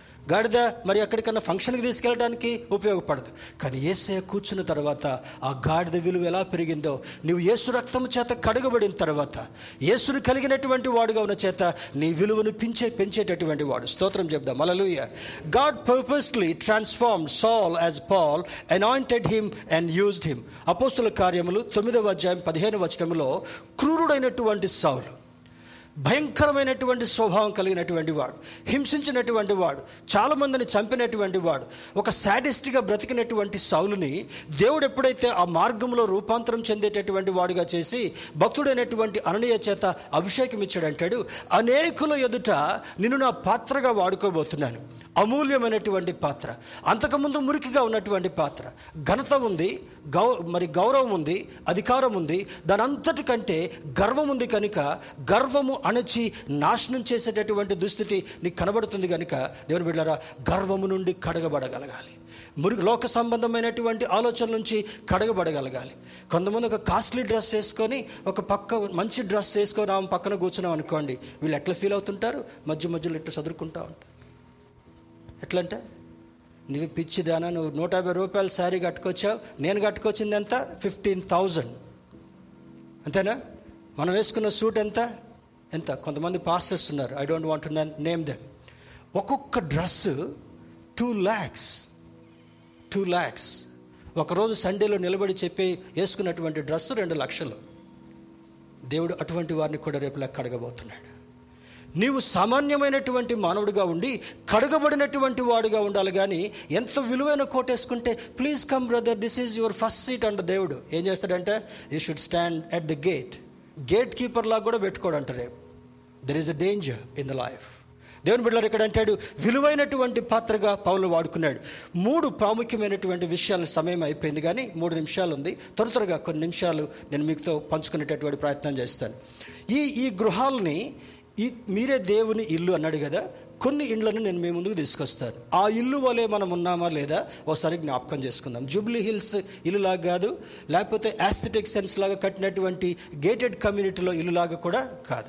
దేవుని బిళ్ళరా చూద్దాం. మొదటి ఇల్లుని గురించి చూస్తే ఆది కాండము ఆది కాండము ఇరవై ఐదవ అధ్యాయము ఇరవై ఏడవ వచనం చదువుకుందాం. జెనిసిస్ చాప్టర్ ట్వంటీ ఫైవ్ ఇరవై ఐదవ అధ్యాయము ఆది కాండము ఇరవై ఐదవ అధ్యాయం ఇరవై ఏడవ వచనంలో ఆ చిన్నవారు ఎదిగినప్పుడు ఏషావు వేటాడుట ఎందు నేర్పరి అయి అరణ్యవాసిగా ఉండెను. యాకోబు సాధువై గుడారములలో నివసించుచుండెను. ఈ ఈ ఏం గుర్తొస్తుంది మీకు ఇప్పుడు నేను ఈ మాట చదివినప్పుడు? ఇద్దరిని గురించి చెప్తున్నాడు. ఎవరు వీళ్ళు? ఎవరు వీళ్ళు? ఎవరు వీళ్ళు? మా ఇంటి పక్కలు అనువాకండి. ఎవరు వీళ్ళు? ఇద్దరు పేర్లు చదివాను. ఎవరంట? ఏషావు యాకోబు. ఎవరు ఏషావు యాకోబు? ఇస్సాకుకు కవలలుగా ఇవ్వబడినటువంటి పిల్లలు. ఇక్కడ చూడండి ఆ చిన్నవారు చిన్నవారు ఎదిగినప్పుడు ఏషావు వేటాడుట ఎందు నేర్పరి అయి అరణ్యవాసిగా ఉండెను. ఏం నేర్చుకున్నాడంటే అయ్యగారు? షికార్లు. ఇప్పుడు దాన్ని పోల్చుకుంటే ఎట్లుండాలంటే మండి బ్రదర్స్. సాయంత్రం పూట మండి ఉదయం పూట బండి. ఏం కావాలా? బుల్లెట్. డుక్కు డుక్కు డుక్కు. బా డుక్కు డుక్కు అంటే ఎంతమందికి నవ్వు వస్తుందో. అంటే మండి అంటే తెలుసుగా నేను చెప్పాను కదా దాంట్లో. మండి పోయి గడ్డి గదారం మొత్తం కూడా తిని తెల్లారి నాలుగు గంటల దాకా పడుకొని లేవగానే శుభ్రంగా మొహం కడుక్కొని బుల్లెట్ వేసుకొని అయ్యగారు బయటకు వెళ్తాడు. ఏషావు ఏషావు ఎలా ఉన్నాడంట? అరణ్యవాసిగా ఉన్నాడు. అరణ్యవాసి అంటే అర్థం ఏంటి ఎడారిలో జంతువులాగా బ్రతికేటటువంటి ప్రవర్తన కలిగినటువంటి వాడు. ఏ బాధ్యత లేనటువంటి వాడు. తల్లి తండ్రి యొక్క పరిస్థితులను చూసుకునేటటువంటి వాడు కాదు. ఎంతసేపు వాడు తిండి తిప్పల షికార్లు తిరగటమే ఇదే అరణ్యవాసుకున్నటువంటి జీవితం. చిన్నవాడి గురించి చెప్తాడు. తర్వాత పుట్టినటువంటి వాడు యాకోబు సాధు అయి గుడారములలో నివసించుచుండెను. ఎలా ఉన్నాడంటే యాకోబు? సాధువుగా ఉన్నాడు. అంటే ఎవరిని పల్లెత్తి మాట అనేటటువంటి వాడు కాదు. ఏ పని చెప్పినా కూడా ఇస్సాకు రిబుక ఏ పని చెప్పినా కూడా తల వంచి చేసేటటువంటి వాడు. పెద్దోడు ఏం చేస్తాడు అమ్మ రాత్రంతా లేటుగా పడుకున్నా కానీ ఇప్పుడు నాకు ఏం పని చెప్పాకమ్మా ఎవడు అరణ్యవాసి. అరణ్యవాసులు ఎవరన్నా ఉంటే అరణ్య జీవితాన్ని సాధువు జీవితంగా మార్చుకుందుముగాక దేవుని బిడ్డారా ఈ సాధువు అయినటువంటి వాడు ఎలా ఉంటున్నాడంట? గుడారములలో నివసించుచుండెను. కీర్తన కీర్తనకారుడు పదిహేనవ కీర్తనలో రాస్తూ అంటాడు ఇహోవా నీ గుడారములో అతిథిగా ఉండదగినటువంటి వాడేవాడు? అంటే దేవుని యొక్క గుడారములో నిన్ను నన్ను అతిథిగా ఉంచుకోవాలనుకున్నాడు. ఇక్కడికి ఎలా వచ్చాం ఈరోజు మనం? ఆయన రక్తము చేత కడగబడినటువంటి వారుగా ఆయన హస్తము చేత మురికి శుభ్రం చేయబడినటువంటి వారుగా ఆయన వలె చూసుకునేటటువంటి బిడ్డలుగా ఎదిగినటువంటి వారుగా ఆయన దగ్గరికి వచ్చిన తర్వాత ఆయన గుడారములో అతిథిగా అంటే ఇంటోడు కంటే అతిథిగా కొంత ఎక్కువ మర్యాదలు ఇస్తాం. కదా? శుభ్రంగా కూర్చోబెడతాం మంచి ఆహారం పెడతాం చక్కగా విశ్రాంతి తీసుకోవడం కొరకు ఏర్పాట్లు చేస్తాం సాగనంపుతాం అది అతిథికి ఇచ్చేటటువంటిది. దేవుని యొక్క దృష్టిలో ఆ కీర్తనకారుడు రెండో వచనంలో అంటాడు ఏమంటాడు? యహోవా నీ గుడారములో అతిథిగా ఉండదగినటువంటి వాడేవాడు? నీతిని అనుసరించి పరిశుద్ధంగా జీవించి ఒకసారి చదువుతారా మాటని? సామ్ ఫిఫ్టీన్ వర్స్ టూ కీర్తనకారుడు పదిహేనవ కీర్తన. మొదటి రెండు వచనాలు చూద్దాం. యహోవా నీ గుడారములో అతిథిగా ఉండదగిన వాడెవడు? నీ పరిశుద్ధ పర్వతము మీద నివసింపదగిన వాడెవడు? వ్యర్థమైన ప్రవర్తన కలిగి సారీ అమ్మ సారీ క్షమించండి. యథార్థమైన ప్రవర్తన కలిగి నీతిని అనుసరించుచు హృదయపూర్వకముగా నిజము పలుకువాడే. చాలు. ఎవరంటే? దేవుని యొక్క దృష్టిలో యాకోబు సాధువైనటువంటి వాడిగా ఉండి తల్లి చెప్పిన భయభక్తులు నేర్చుకుంటూ తండ్రి చెప్పినటువంటి మంచి విషయాలు అబ్రహాం దగ్గర నుంచి ఇస్సాకేవి నేర్చుకున్నాడో. అబ్రహాము నుండి ఎటువంటి ఆశీర్వాదాలు స్వతంత్రించుకున్నాడు? ఆశీర్వాదాలన్నీ కూడా మరి అంతవరకు ఇంకా పంచలే ఇంకా ఆశీర్వాదాలని. ఆ ఆశీర్వాదాలన్నీ కూడా ఎవరికి వెళ్ళాయి? జ్యేష్ఠుడైనటువంటి వాడు ఎడారివాసిగా అరణ్యవాసిగా ఉన్నాడు కనుక ఒక్క ఆశీర్వాదం కూడా పొందుకోలేకపోయాడు. సాధువుగా గుడారంలో ఉండి తల్లిదండ్రుల మాట విని బుద్ధిగా బ్రతికినటువంటి వాడు జ్యేష్ఠుడైనటువంటి ఏషావుకు రావాల్సినటువంటి ఆశీర్వాదాలన్నింటినీ కూడా స్వతంత్రించుకోవడం మాత్రమే కాకుండా ఆశీర్వాదాలంతటినీ కూడా అనుభవించేటటువంటి వాడుగా ఉన్నాడు. స్తోత్రం చెబుదాం. హల్లెలూయా. ఈయనకు తిండి తిరగటమే. దేవుని యొక్క జీవితంలో దేవుని యొక్క దృష్టిలో ఆయన గుడారంలో నివసించాలంటే మరి సత్యంను అనుసరించి నడిచేటటువంటి వాడుగా యథార్థమైనటువంటి ప్రవర్తన కలిగినటువంటి వాడుగా ఎప్పుడూ మోసపు దృష్టికి మోసపు ఆలోచనలకి వెళ్ళకుండా ఉండేటటువంటి వాడుగా నువ్వు బ్రతికితే ఎలా ఉంటాడంట? ఆయన గుడారంలో అతిథిగా ఉంచేటటువంటి వాడు ఈ యాకోబు. దేవుని బిళ్ళరా ఏషావు అరణ్యవాసి యాకోబు సాధువై గుడారంలో నివసించేటటువంటి వాడు. God loved Jacob and rejected Esau. మలాకీలో భక్తుడు రాస్తూ అంటాడు మలాకి చి- మరి చిట్టు చివరి పుస్తకం పాత నిబంధన గ్రంథంలో చివరి పుస్తకం మలాకీలో ఒక మాట చూద్దాం. మలాఖీ గ్రంథము. మలాఖీ మొదటి అధ్యాయము. రెండు మూడు వచనాలు చూద్దాం. రెండు మూడు వచనాలు చూద్దాం. రెండవ వచనంలో అంటాడు అయితే మీరు ఏ విషయమందు నీవు మాయడల ప్రేమ చూపితి వందరు? ఏషావు యాకోబునకు అన్న కాడ? అయితే నేను యాకోబును ప్రేమించి తిని ఇదే యహోవ వాక్కు ఏషావును ద్వేషించి అతని పర్వతములను పాడు చేసి అతని స్వాస్థ్యమును అరణ్యమందున్న నక్కలు పాలు చేసి తిని అర్థమవుతుందా? అరణ్యవాసిగా ఉండేటటువంటి వాడి జీవితాన్ని దేవుడు వదిలిపెడతాడు వదిలిపెడతాడు. ఒక ఉదాహరణ చూడాలంటే జనవరిలో కైట్స్ వేస్తారు కదా? మనం కూడా వేస్తామా? సత్యం చెప్పండి. ఆ దాందే ఉంది ఫాస్ట్ గారు. అందరు వేస్తున్నారు నేను కూడా వేసాను ఎవరంట? అరణ్యవాసి. ఈ అరణ్యవాసి దారం తెగినటువంటి పతంగిలాగా అయిపోతాడంట. దేవుడు ఒక్కసారి దారం తెంపేస్తే ఈ కనెక్షన్ తీసేస్తే దారం ఉన్నంతసేపు మంచిగా ఎటు తిప్పితే అటు తిరుగుద్ది ఇది. ఎంత పైకి వెళ్ళినా. దారం తెగిపోయింది అనుకోండి ఎటు వెళ్ళిపోద్ది? ఇట్లా ఇట్లా ఇట్లా ఇట్లా అనుకుంటే ఎక్కడో ఎక్కడో తేలుతుంది. అరకు వ్యాలీలో తేలుతుంది. మన జీవితాలు అలా ఉండడానికి వీల్లేదు నీవు అరణ్యవాసిగా ఎంత మాత్రం బ్రతకడానికి వీల్లేదు. దేవుని యొక్క దృష్టిలో వ్యతిరేకుడుగా బ్రతకడానికి వీల్లేదు. దేవుని యొక్క దృష్టిలో మరి భయంకరమైనటువంటి మనస్తత్వం కలిగినటువంటి వాడుగా బ్రతకడానికి వీల్లేదు. అందుకే అంటాడు ఇదే మాటను పౌలు భక్తుడు రోమిల్కి రాసిన పత్రిక తొమ్మిదవ అధ్యాయం పదమూడవ వచనంలో కూడా రాస్తాడు. నేను యాకోబును ప్రేమించి తిని ఏషావును ద్వేషించి తిని అతని పిల్లలను నక్కల పాలు చేశాడంట. నక్కల పాలు. కొంతమంది జీవితాలు చూడండి ఏది ఏ ఆలోచన ఉండదు. తండ్రి విడువబడినటువంటి వాడుగా పిల్లలు విడువబడినటువంటి వాడుగా పిల్లల పిల్లలు దిక్కులేనటువంటి వారుగా బ్రతికేటటువంటి వారు ఈ భూలోకంలో కోకొల్లలుగా ఉన్నారు కోకొల్లలుగా ఉన్నారు.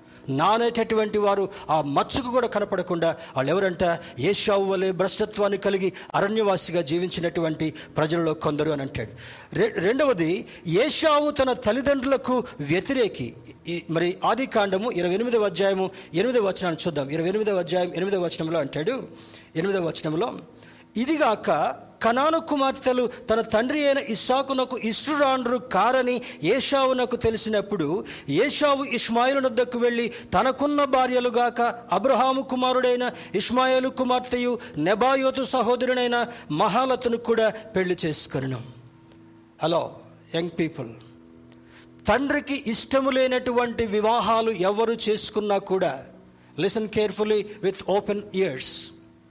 తల్లిదండ్రులకు ఇష్టం లేని వివాహము ఎవరు చేసుకున్నా కూడా ఏషావు పిల్లల్ని ఏం చేశాడంట? నక్కల పాలు చేశాడంట. ఈ రోజు కాకపోవచ్చు. రేపైనా కూడా వాళ్ళు నక్కల పాలు కాక తప్పదు because God's word has to be implemented దేవుని యొక్క వాక్యము నెరవేర్పు కలగక తప్పదు కనుక. ఏమంటున్నాడంట? తనకున్నటువంటి భార్యలకు అక్కట్లో బహుభార్య పరిస్థితులు కలిగినటువంటి వాళ్ళుగా ఉన్నారు.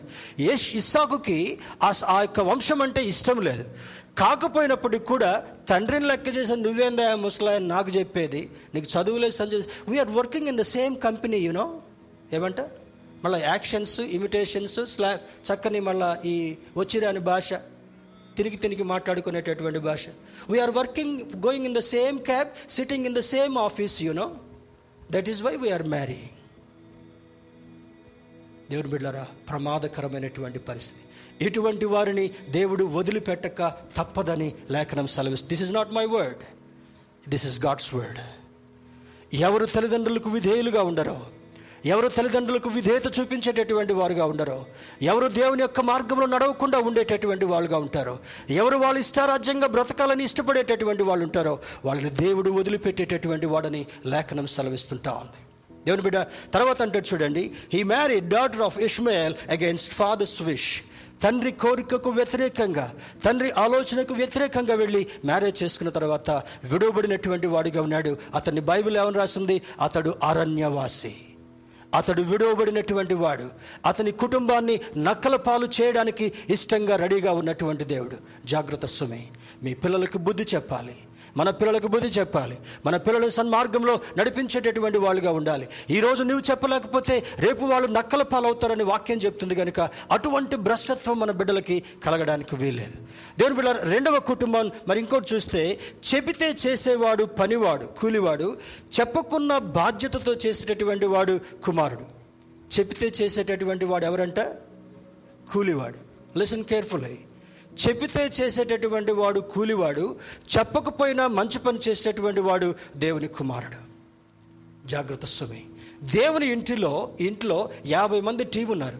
ఈ టీంని బట్టి ప్రతిరోజు దేవుడిని మహింపరుస్తా. Team I appreciate each one of you. ఒకళ్ళు రిసెప్షన్ దగ్గర ఒకళ్ళు తుడిచే దగ్గర ఒకళ్ళు కడిగే దగ్గర ఒకళ్ళు అరేంజ్మెంట్ చేసే దగ్గర ఒకళ్ళు అంటే దేవుడు ఎలా వాడుకుంటున్నాడంటే? ఏ ఏ వ్యక్తిని ఎలా వాడుకున్నా కూడా వాళ్ళకి ఇచ్చేటటువంటి మార్క్స్ దేవుడు హండ్రెడ్ పర్సెంట్. టీం అందరూ అందరు కొట్టద్దు. టీం వర్క్ చప్పట్లు కొట్టండి ఒకసారి. ఏంటి బాబు సంతోషంగా లేదా? గట్టి కొట్టాలి గట్టి కొట్టాలి టీం వాళ్ళు. సంతోషం. దేవుడు దేవుడు ఉపయోగించుకునేటటువంటి పాత్రగా ఉన్నందుకు ఏం చేస్తాడంటే శ్రేష్టమైనటువంటి ఆశీర్వాదాన్ని నీకు ఇచ్చేటటువంటి కొన్ని సంఘాల్లో పిలిచినా కూడా రారు. అక్కడ వాళ్ళు చేస్తారులే చేసేటోళ్ళు చేస్తారులే మనం ఎందుకు? ఇక్కడ నుంచి ఎంతమంది స్త్రీలు ఎక్కువగా ఉన్నారు. కానీ రెగ్యులర్గా పనిచేసేటటువంటి వాళ్ళు నలుగురు ఐదుగురు. మిగతా వాళ్ళు టిప్ టాప్గా మలగకుండా. వచ్చి కూర్చుంటా. కదా? శుభ్రమైన ఇవన్నీ ఎందుకుంటా ఉన్నాయి? ఒకరు నీ కొరకు శుభ్రపరిచారు గనుక వారిని దేవుడు అమూల్యమైనటువంటి పాత్రలుగా వాడుకున్న తర్వాత వాటి మీద మనం మరి అమర్చిన వారి మీద అత్తవారి చేయంట. ఈ సామెత ఎప్పుడైనా నిన్నారా కోడలు కష్టపడి అంట్లు దోమి ఐ గడిగి ఈ గడిగి శుభ్రంగా చెమటలు పోసినట్టుగా పెట్టి పెడితే తల్లి అందరి ముందు వచ్చేసేసి ఈ ఈ కట్టెన్ ఇటంటదంట ఈ కట్టెన్ ఇటంటదంట. అత్తగారు. అంటే ఏం రావాలి? ఎఫెక్ట్ అంతా ఏమకే రావాలి. అర్థమవుతుందా? ఆ జీవితం ఆ విధంగా ఉండడానికి వీల్లేదు. రెండవ కుటుంబాన్ని చూసినప్పుడు రెండవ కుటుంబ సంఘములో వ్యక్తులు పనివారిగా ఉండకూడదు కానీ దేవుని పిల్లలుగా స్వతంత్రులుగా ఉండాలి. ఏమంటే ఇది నాది అని ఎప్పుడు కూడా నా నోటితో అన్ను. ఎప్పుడన్నా అన్నారా? ఎప్పుడన్నా నా నోటి నుంచి విన్నారా? ఇది నాది అనేటటువంటి మాట ఇది మనది. చెప్పండి అందరు చెప్పండి. ఇది మనది. దేవుని ఇల్లులో ఘనమైనటువంటి పాత్రలుగా మనం ఉండాలంటే మనం కూడా దీన్ని ఘనత వహించినటువంటి జీవితంగా ఎంచుకోగలగాలి. రెండవది మొదటి కుటుంబం ఇసాక్ కుటుంబం రిబ్కా కుటుంబం చూశాం. రిబ్కా కుటుంబంలో. రెండవ కుటుంబం ఆశీర్వదించినటువంటి వాడు సాత్వికుడుగా ఉన్నటువంటి వాడు ఘనమైనటువంటి దీవెనలు స్వతంత్రించుకున్నటువంటి వాడు. చూస్తే జేకబ్స్ని గురించి చూద్దాం. యాకోబుకి ఎంతమంది కొడుకులు ఉన్నారు అమ్మా లెక్క పెట్టారు అయిపోయిందా? లెక్క అయిపోయిందా? ఎంత తేలింది లెక్క? నోటు మీద రావాలి. ఇటు చెప్పండి వాళ్ళు ఇటు ఇటు అంటున్నారు. మీరు చెప్పండి. అమ్మ వాళ్ళకన్నా ఎక్కువ చదివండి వాళ్ళేమో గ్రాడ్యుయేట్స్ వీళ్ళేం పోస్ట్ గ్రాడ్యుయేట్స్ నవో బ్రదర్ మీరు చెప్పండి ఎంతమంది కొడుకులు? నవో బ్రదర్కి కూడా డౌట్ వస్తుంది. ఎప్పుడో చేశాను అయ్యగారు సేవ. యాకోబుకి పన్నెండు మంది కుమారులు. పన్నెండు మంది కుమారులు. ఈ పన్నెండు మంది కుమారుల్లో జ్యేష్ఠుడు ఎవరు? నెంబర్ తెలవకపోతే అలవకపోతే పెద్దోడు ఇంకేం తెలుస్తుంది గారు మీరే చెప్పండి గుం గుండు గుత్తాక మొత్తం. పెద్దోడి పేరు రూబేన్. అర్థమవుతుంది కదా? ఈ రూబేను రూబేను మరి ఇంట్లో పెద్దోడు అంటే చాలా ఇష్టం. మా పెద్దన్నయ్య ఆస్ట్రేలియాలో ఉన్నాడు. ముప్పై ఎనిమిది ఎన్ని సంవత్సరాల నుంచే ఉంటున్నాడు. ఇప్పటికి కూడా ఆయన ఇంట్లో పెద్ద కుమారుడిగా ఆ విలువని మెయింటైన్ చేసుకునే ప్రయత్నం చేస్తాడు. అంటే తండ్రికి పెద్ద కుమారుడు అంటే ఇష్టం తల్లికి చిన్న కుమారుడు అంటే ఇష్టం. ఇది సహజంగా వచ్చినటువంటిది. ఇందులో పెద్ద తేడాలు భూతద్దాలు పెట్టి మనం ఏం చూడక్కర్లే. కానీ ఈ రూబేను ఏం చేశాడంట? భ్రష్టుడైపోయాడు. ఏంటంట? చూపు మంచిది కాదు ప్రవర్తన మంచిది కాదు సవత తల్లితోనే పాపం చేసినటువంటి నీచుడైనటువంటి వాడుగా ఉన్నాడు రూబేన్. మరి ఇల్లులో ఎన్నిక చేసుకోవాలి? యాక్చువల్గా మరి ఇసాక్ కొడుకుల్లో ఎవరిని ఎన్నిక చేసుకోవాలి? పెద్దోడిని ఎన్నిక చేసుకోవాలి? ఏషావుని ఎన్నిక చేసుకోవాలి? కానీ ఏషావుని ఎందుకు చేసుకోలేకపోయాడు? అతడు అరణ్యవాసి గనుక. అతడి ప్రవర్తన మంచిది కాదు గనుక. అతడు తండ్రి మాటను మీరేటటువంటి వాడు గనుక. అతడు దేవుని యొక్క దృష్టిలో భ్రష్టుడిగా బ్రతికినటువంటి వాడు. జ్యేష్ఠత్వాన్ని చిక్కుడుగాయల కొరకు అమ్ముకొని జ్యేష్ఠత్వాన్ని పోగొట్టుకున్నటువంటి భ్రష్టుడు గనుక దేవుడు ఏషావుని ఎన్నిక చేసుకోలేదు సాత్వికుడుగా ఉన్నటువంటి వాడు గుడారంలో నివసించినటువంటి వాడు దేవుని పాదాల దగ్గర బ్రతకడానికి ఇష్టపడాల్సినటువంటి యాకోబుని ఎన్నిక చేసుకున్నాడు? అది మొట్టమొదటి కుటుంబాన్ని గురించి గు- ఇల్లుని గురించి చూసాం. రెండవ ఇల్లు చూస్తే యాకోబు యొక్క ఇంట్లో రూబేను పెద్దవాడు అయినప్పటికీ కూడా జ్యేష్ఠుని ఎన్నుకున్నాడు. ఎందుకు? మరి ఆయన చంచలుడు వ్యభిచారి. చూడండి ఆది కాండము నలభై తొమ్మిదవ అధ్యాయం చూద్దాం ఒక మాట. Genesis forty nine. నలభై తొమ్మిదవ అధ్యాయంలో వాళ్ళ గో వాళ్ళందరి గురించి ఏ విధంగా మోసే భక్తుడు వాళ్ళని ఆశీర్వదించుకుంటూ వచ్చాడో చూస్తూ నలభై తొమ్మిదవ అధ్యాయము ఇరవై ఏడవ వచనానికి వద్దాం. ఇరవై ఏడవ వచనం. సారీ నలభై తొమ్మిదవ అధ్యాయంలో ఒక మాట చూస్తే ఇరవై ఇరవై రెండు ఇరవై ఏడు వచనాలు చూద్దాం. యోసేపును గురించి మంచిగా రాస్తాడు రూబేను గురించి ఏమని రాస్తాడు? మొట్టమొదటి వాడు రూబేను నీవు నా పెద్ద కుమారుడువు నా శక్తియు నా బలము యొక్క ప్రథమ ఫలమును ఔన్నత్యాతిశయము శయమును బలాతిశయమును నీవే. నీళ్ళ వలె చంచలుడువై నీవు అతిశయము పొందు పొందవు. నీ తండ్రి మంచం మీదకి ఎక్కి దానిని అపవిత్రము చేస్తేవి. అర్థమవుతుంది కనుక ఎలా ఉన్నాడంటే రూబేన్కి ఏం సాక్ష్యం ఇవ్వబడింది? ఇతడు చంచలుడు స్థిరత్వం లేనటువంటి వాడు. ఎప్పుడు ఏం చేస్తాడో వాడికే తెలియదు అటువంటి భ్రష్టుడిగా రూబేనున్న కారణాన్ని బట్టి దేవుని యొక్క ఎన్నికలో రూబేన్ని కొట్టేశాడు కొట్టేశాడు. చివరికి మరి ఎవరిని ఎన్నిక చేసుకోవాలి ఇప్పుడు? చిన్నోడు ఎవరు అమ్మా? ప్రైజ్ ద లార్డ్ మీకు క్విజ్ పెడితే హైదరాబాద్లోనే ఫస్ట్ వచ్చేటట్టున్నారు. మొట్టమొదటి కుమారుడు రూబేను చిన్నవాడు ఎవరు? బెంజమిన్. యోసేపు లాస్ట్ బట్ వన్ పదకొండవాడు చివరికి మరి జ్యేష్ఠుని ఎన్నుకోలేదు. ఎవరిని ఎన్నుకోవాలి దేవుడు? కనీసం చిన్నోడిని ఎన్నుకోవాలి కదా? చిన్నోని ఎన్నుకోవాలి కదా? చిన్నోని గురించి మోస భక్తుడు ఏం రాస్తున్నాడో చూద్దాం. ఇరవై ఇరవై తొమ్మిది అనుకుంటాను. ఇరవై ఏడు. బెన్యామీను చీల్చునట్టి తోడేలు అతడు ఉదయమందు ఎరను తిని అస్తమయమునందు దోపుడు సొమ్ము పంచుకొను అబ్బో. ఒక అయ్యగారు పెద్ద అయ్యగారు అట్టున్నాడు చిన్న అయ్యగారు అట్టున్నాడు చీల్చోడంట. కుటుంబాలను చీలుస్తారు చూడండి. చిచ్చు పెడతారు. అగ్గిపుల్ల లేకుండానే చిచ్చు పెడతారు కొంతమంది.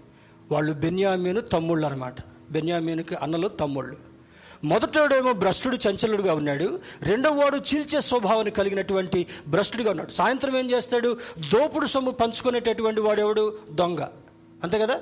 వీడు చీల్చేవాడు దొంగ స్వభావం కలిగినటువంటి వాడు.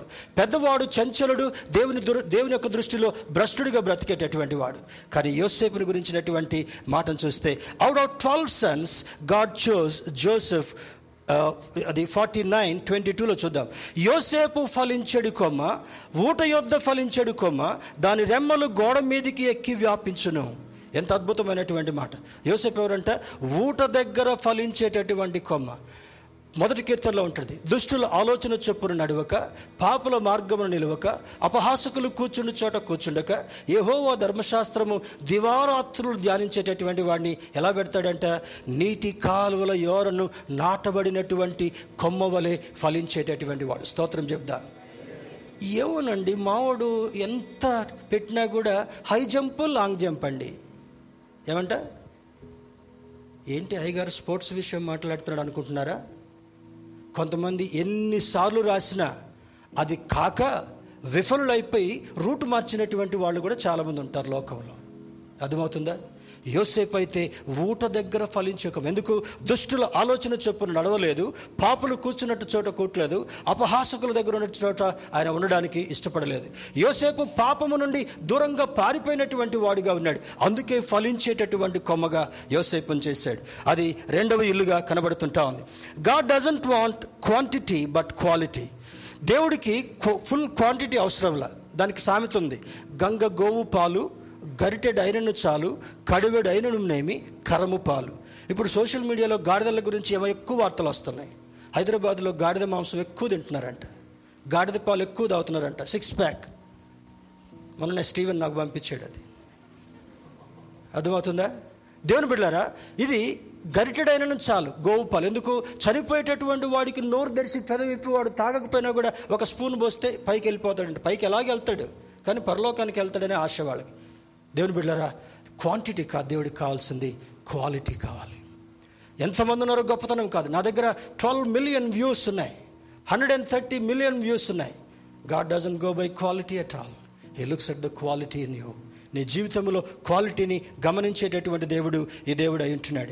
దేవుని బిళ్ళరా if you have in different attitude God will not use you in church hello listen carefully ఈ యాభై మందిని దేవుడు ఎన్నిక చేసుకోవడానికి కారణం ఏంటంటే కొంతమందికి యాటిట్యూడినల్ ప్రాబ్లమ్స్ ఉంటాయి. నేను ఇక్కడ ఫిట్ గాను నేను ఇక్కడ చేయను అది చెప్తేనే చేస్తా ఇది చెప్తేనే చేస్తా. మొదట్లో కొంతమంది ఉండేటోళ్ళు దేవుని కృపను బట్టి అందరు లైన్లో ఉన్నారు. నాకు కెమెరా ఉంటేనే తీస్తా. ఎందుకు? కెమెరా అంటే ఒక పెద్ద పొజిషన్లో ఉన్నట్టు. దేవుని బిడ్డారా దేవునికి ఎక్కడ నిన్ను పెడతాడో అక్కడ నీవు ఉండడం నేర్చుకోగలగాలి. ఏ స్థితిలో నిన్ను ఆశీర్వదించాలనుకున్నాడో ఆ స్థితిలో నిన్ను ఆశీర్వదించడానికి ఇష్టపడేటటువంటి దేవుడు మన దేవుడు. మూడవ కుటుంబాన్ని గురించి చూద్దాం. గాడ్ చోజ్ మరి జేకబ్స్ హౌస్ అయిపోయింది కదా. వీళ్ళంతట్లో యోసేపుని ఎన్నిక చేసుకుంది ఎందుకు? ఆయన వినయుడు భక్తిపరుడు. ఆయన వినయుడు భక్తిపరుడు. దీని గురించి ఒక ఫేమస్ ఇలస్ట్రేషన్ ఉంది. ఫేమస్ ఆది కాండము ముప్పై ఏడవ అధ్యాయము పన్నెండు నుంచి పదిహేడు వరకు ఇంటికి వెళ్ళిన తర్వాత చదవండి. వాళ్ళు అన్నలు గొర్రెలు దోలుకొని వెళ్ళారు. చాలా రోజులు అప్పట్లో వార్తలు లేవు పేజర్స్ లేవు ఫోన్స్ లేవు టెలిగ్రామ్స్ లేవు. రోజుల తరబడి అయిపోయింది. ఇస్సాకు చాలా మరి వేదనగా ఉంది. వేదనగా ఉంది. సరే యాకోబుకి వేదనగా ఉండి యోసేపుని పిలుస్తాడు నాయనా అన్నోళ్ళు పోయి చాలా కాలమైంది. వాళ్ళకి మంచి వంట సిద్ధం చేసి తీసుకుని వెళ్ళు. ఎక్కడున్నారో చూసి వాళ్ళ దగ్గర నుంచి ఒక వార్త పట్టుకొని రా అంటాడు. యోసేపు నడుస్తూ నడుస్తూ నడుస్తూ ఆయన వెళ్ళినటువంటి ప్రాంతానికి చూస్తే మరి అక్కడ బైబిల్లో ఏమనుందంటే మరి హెబ్రోన్ టు షెకెమ్ హెబ్రోను నుంచి షెకెమ్ అనేటటువంటి ప్రాంతం వరకు అరవై మైళ్ళు పన్నెండు పదకొండు మందికి సర్ది పట్టుకుని వెళ్ళిపోయాడంట. బెన్యామిన్ కింద ఉన్నాడు కదా పది మందికి భోజనం తీసుకుని వెళ్ళాడు. పది పది మందికి భోజనం తీసుకుని ఎన్ని మైళ్ళు నడిచాడంట? అరవై మైళ్ళు. మనోని పక్క కొట్టుకుపోయి కొత్తిమీర తీసుకురావాలంటే బండి లేదు మమ్మీ డాడీ వేసుకెళ్ళాడు మళ్ళీ అట్ట కాలిట్ట వంకర పెట్టి. పక్క కొట్టుకుపోవడం చేత కాదు. అందుకని ఎట్ట తయారవుతున్నారు? సిలిండర్ లాగా తయారవుతున్నాం. యోసేపు ఎక్కడ దాకా వెళ్ళాడంట? తండ్రి మాట జవదాటకుండా అరవై మైళ్ళు నడుచుకుంటూ వెళ్తే కాళ్ళు నొప్పి లేస్తున్నాయి చేతులు లాకపోతున్నాయి దేవా దేవుని తలుచుకుంటాడు. దేవా ఇన్ని మైళ్ళు నడిచా. మనోళ్ళు ఎక్కడ పోయారు అర్థం కావట్లేదయ్యా. ఒకసారి నాకు చెప్పవా అంటే దేవుడు ఒక వ్యక్తి రూపంలో వస్తాడు. నేను చెప్పిన రిఫరెన్స్ ఇంటికి పోయి చదవండి. వచ్చి పెడతాడు అయ్యా మా అన్నోళ్ళని గొర్రెలను ఎక్కడైనా చూసావంటే వాళ్ళు పలానా ప్రాంతానికి ఎక్కడికి వెళ్తున్నారని చెప్తాడు.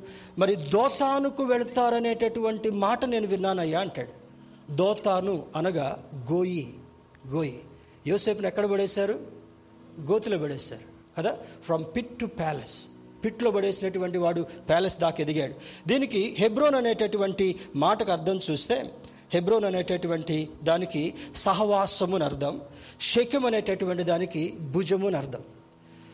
హెబ్రోన్ ఇప్పుడు చూడండి హెబ్రోన్ కాంగ్రిగేషన్ ఉంది కదా సహవాసం అంటారు దానికి అందుకని. హెబ్రోన్ సహవాసం.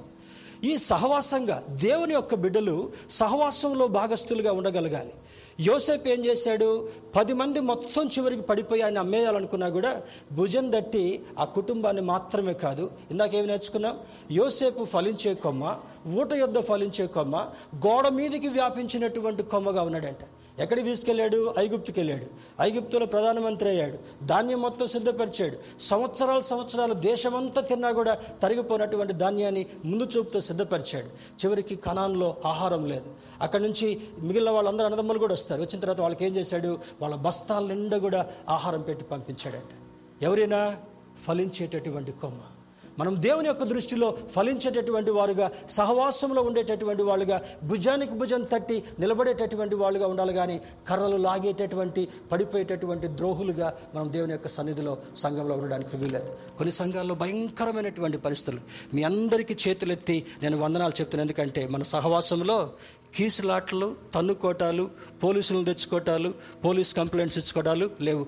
అది ఆశీర్వాదము మీ అందరికీ దేవుడు కలుగు చేయనుగాక ఒక్క మాట మీద ఒకే దేవుడిని ఆరాధిస్తున్నాం. ఒకే వాక్యం చదువుకుంటున్నాం. ఒకే దేవుని కుటుంబంగా జీవించాలనుకున్నాం. ఎటువంటి తారతమ్యం లేకుండా బ్రతికినందుకు దేవుడి సహవాసంలో మనల్ని ఆశీర్వదించేటటువంటి వాడిగా ఉన్నాడు. చివరికి అక్కడికి వెళ్ళిన తర్వాత వాళ్ళకి దేవుడు చూపిస్తాడు. అనల్ని కలుస్తాడు. కలిసిన తర్వాత ఒకడు చంపాలనుకుంటాడు. ఒకడు అమ్మేస్తాడు. గోయిలో పడేస్తారు. సహవాసముగా ఉండవలసినటువంటి వాడు. రేపటి దినాన భుజం పట్టి నిలబడగలిగినటువంటి వాడిని గ్రహించకుండా ఎక్కడ పడేశారు? దోతాను గోయిలో పడవేసిన తర్వాత ఎక్కడికి వెళ్ళాడంట ఆ గోయి నుండి ఉన్నతమైనటువంటి సింహాసనం మీదకి ఎక్కాడు. నీవు ఒకవేళ పడద్రోయబడినటువంటి వాడుగా ఉన్నప్పటికీ కూడా నిరీక్షణ కలిగినటువంటి వాడుగా ఉంటే నిన్ను ఉన్నతమైనటువంటి స్థానంలో నిలబెట్టాలని నా దేవుడు కోరేటటువంటి వాడు. స్తోత్రం చెప్దాం. అలలుయ చివరికి ఒక కుటుంబం చెప్దాం. చాలా సమయం అయింది క్షమించండి. మరి మరి one Samuel chapter sixteen verse ten and eleven. సమూహలు మొదటి గ్రంథము పదహారవ అధ్యాయము. సమూహలు మొదటి గ్రంథము పదహారవ అధ్యాయము పదహారవ అధ్యాయము. పది పదకొండు వచనాలు చూద్దాం. పది పదకొండు వచనాలు. ఏషయి తన ఏడుగురు కుమారులను సమూయేలు ఎదుటకు పిలవగా సమూయేలు యహోవా వీరిని కోరుకొనలేదని చెప్పి. పదకొండు వచనంలో ఇంకనూ కడసారి వాడున్నాడు ఇంకను కడసారి వాడున్నాడు జెస్సీకి ఎంతమంది పిల్లలు యషయ్కి ఎంతమంది పిల్లలు? అయ్యగారు హోంవర్క్ ఇవ్వండి ఇంటికి వెళ్ళి బైబిల్ చదువుకొని మొత్తం చెప్పేస్తాను. యాకోబుకి ఎంతమంది పిల్లలో తడబడుతున్నాం. చివరికి మీ పేరు ఏం పేరు చెప్పండి? అమ్మా ముందున్న వాళ్ళు మీ పేర్లు తెలుసుగా? పేర్లను గుర్తుపెట్టుకోండి. జెస్సీ హ్యాస్ ఎయిట్ చిల్డ్రన్ ఏడుగురు యోధులుగా ఉన్నటువంటి యుద్ధంలోకి వెళ్ళేటటువంటి పిల్లలుగా ఉన్నారు. వాళ్ళందరూ సమూహలు ముందుకు వచ్చారు దేవుడు ఏమంటున్నాడు? నేను వీరిని ఎన్నిక చేసుకోలేదయ్యా సమూహలు ఇంకా ఎస్సీ అని అడుగుతున్నాడు Jesse do have any more children ఇంకెవరైనా పిల్లలు ఉన్నారా? అయ్యా కడసరి వాడు ఉన్నాడయ్యా వాడు దేనికి పనికి రాకపోతే గొర్రెలు మేపడానికి పెట్టానయ్యా. మాని తీసుకురా. దుమ్ము కాళ్ళతో వచ్చినటువంటి దావిదను చూసి ఇతడు నేను ఏర్పరచుకున్నటువంటి వాడు get up and anoint him ఎవరిని ఎందుకు చేసుకున్నాడు? దిట్టంగా బలంగా యోధుడుగా యుద్ధవీరుడుగా ఉన్నటువంటి వారిని దేవుడు ఎన్నిక చేసుకోలేదు కానీ అల్పుడుగా ఉన్నటువంటి కడసరి వాడు ఎన్నికలేనటువంటి వాడు కొసరేసినటువంటి వాడు. వాడిని ఎన్నుకుని ఏం చేశాడంట? ఇస్రాయేల్ దేశానికి రాజుగా పెట్టాడు. స్తోత్రం చెప్దాం. హల్లెలూయా. నిన్ను దేవుడు ఎవరు ఎంత తృణీకరించినా నిన్ను రేపటి దినాన ఒక రాణిగా రేపటి దినాన ఒక రాజుగా నిన్ను నన్ను పెట్టాలని దేవుడు కోరుకుంటున్నాడు. Provided you live godly life దేవుని యొక్క బిడ్డగా మనం జీవించినప్పుడు are you a usable vessel this morning నీవు దేవుని యొక్క పొలములో దేవుని యొక్క గృహములో ఈ గొప్ప గృహములో ఉపయోగపడేటటువంటి పాత్రగా అయా చివరికి నన్ను నీ చీపురులాగానైనా వాడుకోయా చీపురు లేకపోతే ఇల్లు ఎట్లా అయిపోద్దామా ఏమో చీపురు అంటే అర్థం కావట్లేదా? వామో రేపు నెక్స్ట్ సండే చెప్తాను చాలా టైం అయిపోయింది. చీపురు ఏంటి? ఇల్లు శుభ్రపరిచేది. చీపురు లేకపోతే ఇల్లు గబ్బెత్తిపోద్ది. నిన్ను దేవుడు చీపురుగా వాడుకున్నా కూడా దేవునికే మహిమ. నిన్ను దేవుడు డోర్ మ్యాట్ లాగా వాడుకున్నా కూడా దేవునికే మహిమ. నిన్ను ఉపయోగపడేటటువంటి బంగారు పాత్రలాగా వాడుకున్న దేవునికే మహిమ. దేవుని అడుగుదాం ఈరోజు. దేవా నీ యొక్క మందిరములో ఉపయోగపడేటటువంటి పాత్రగా నన్ను ఎన్నిక చేసుకో ప్రభా. God's usable vessel. దేవుడు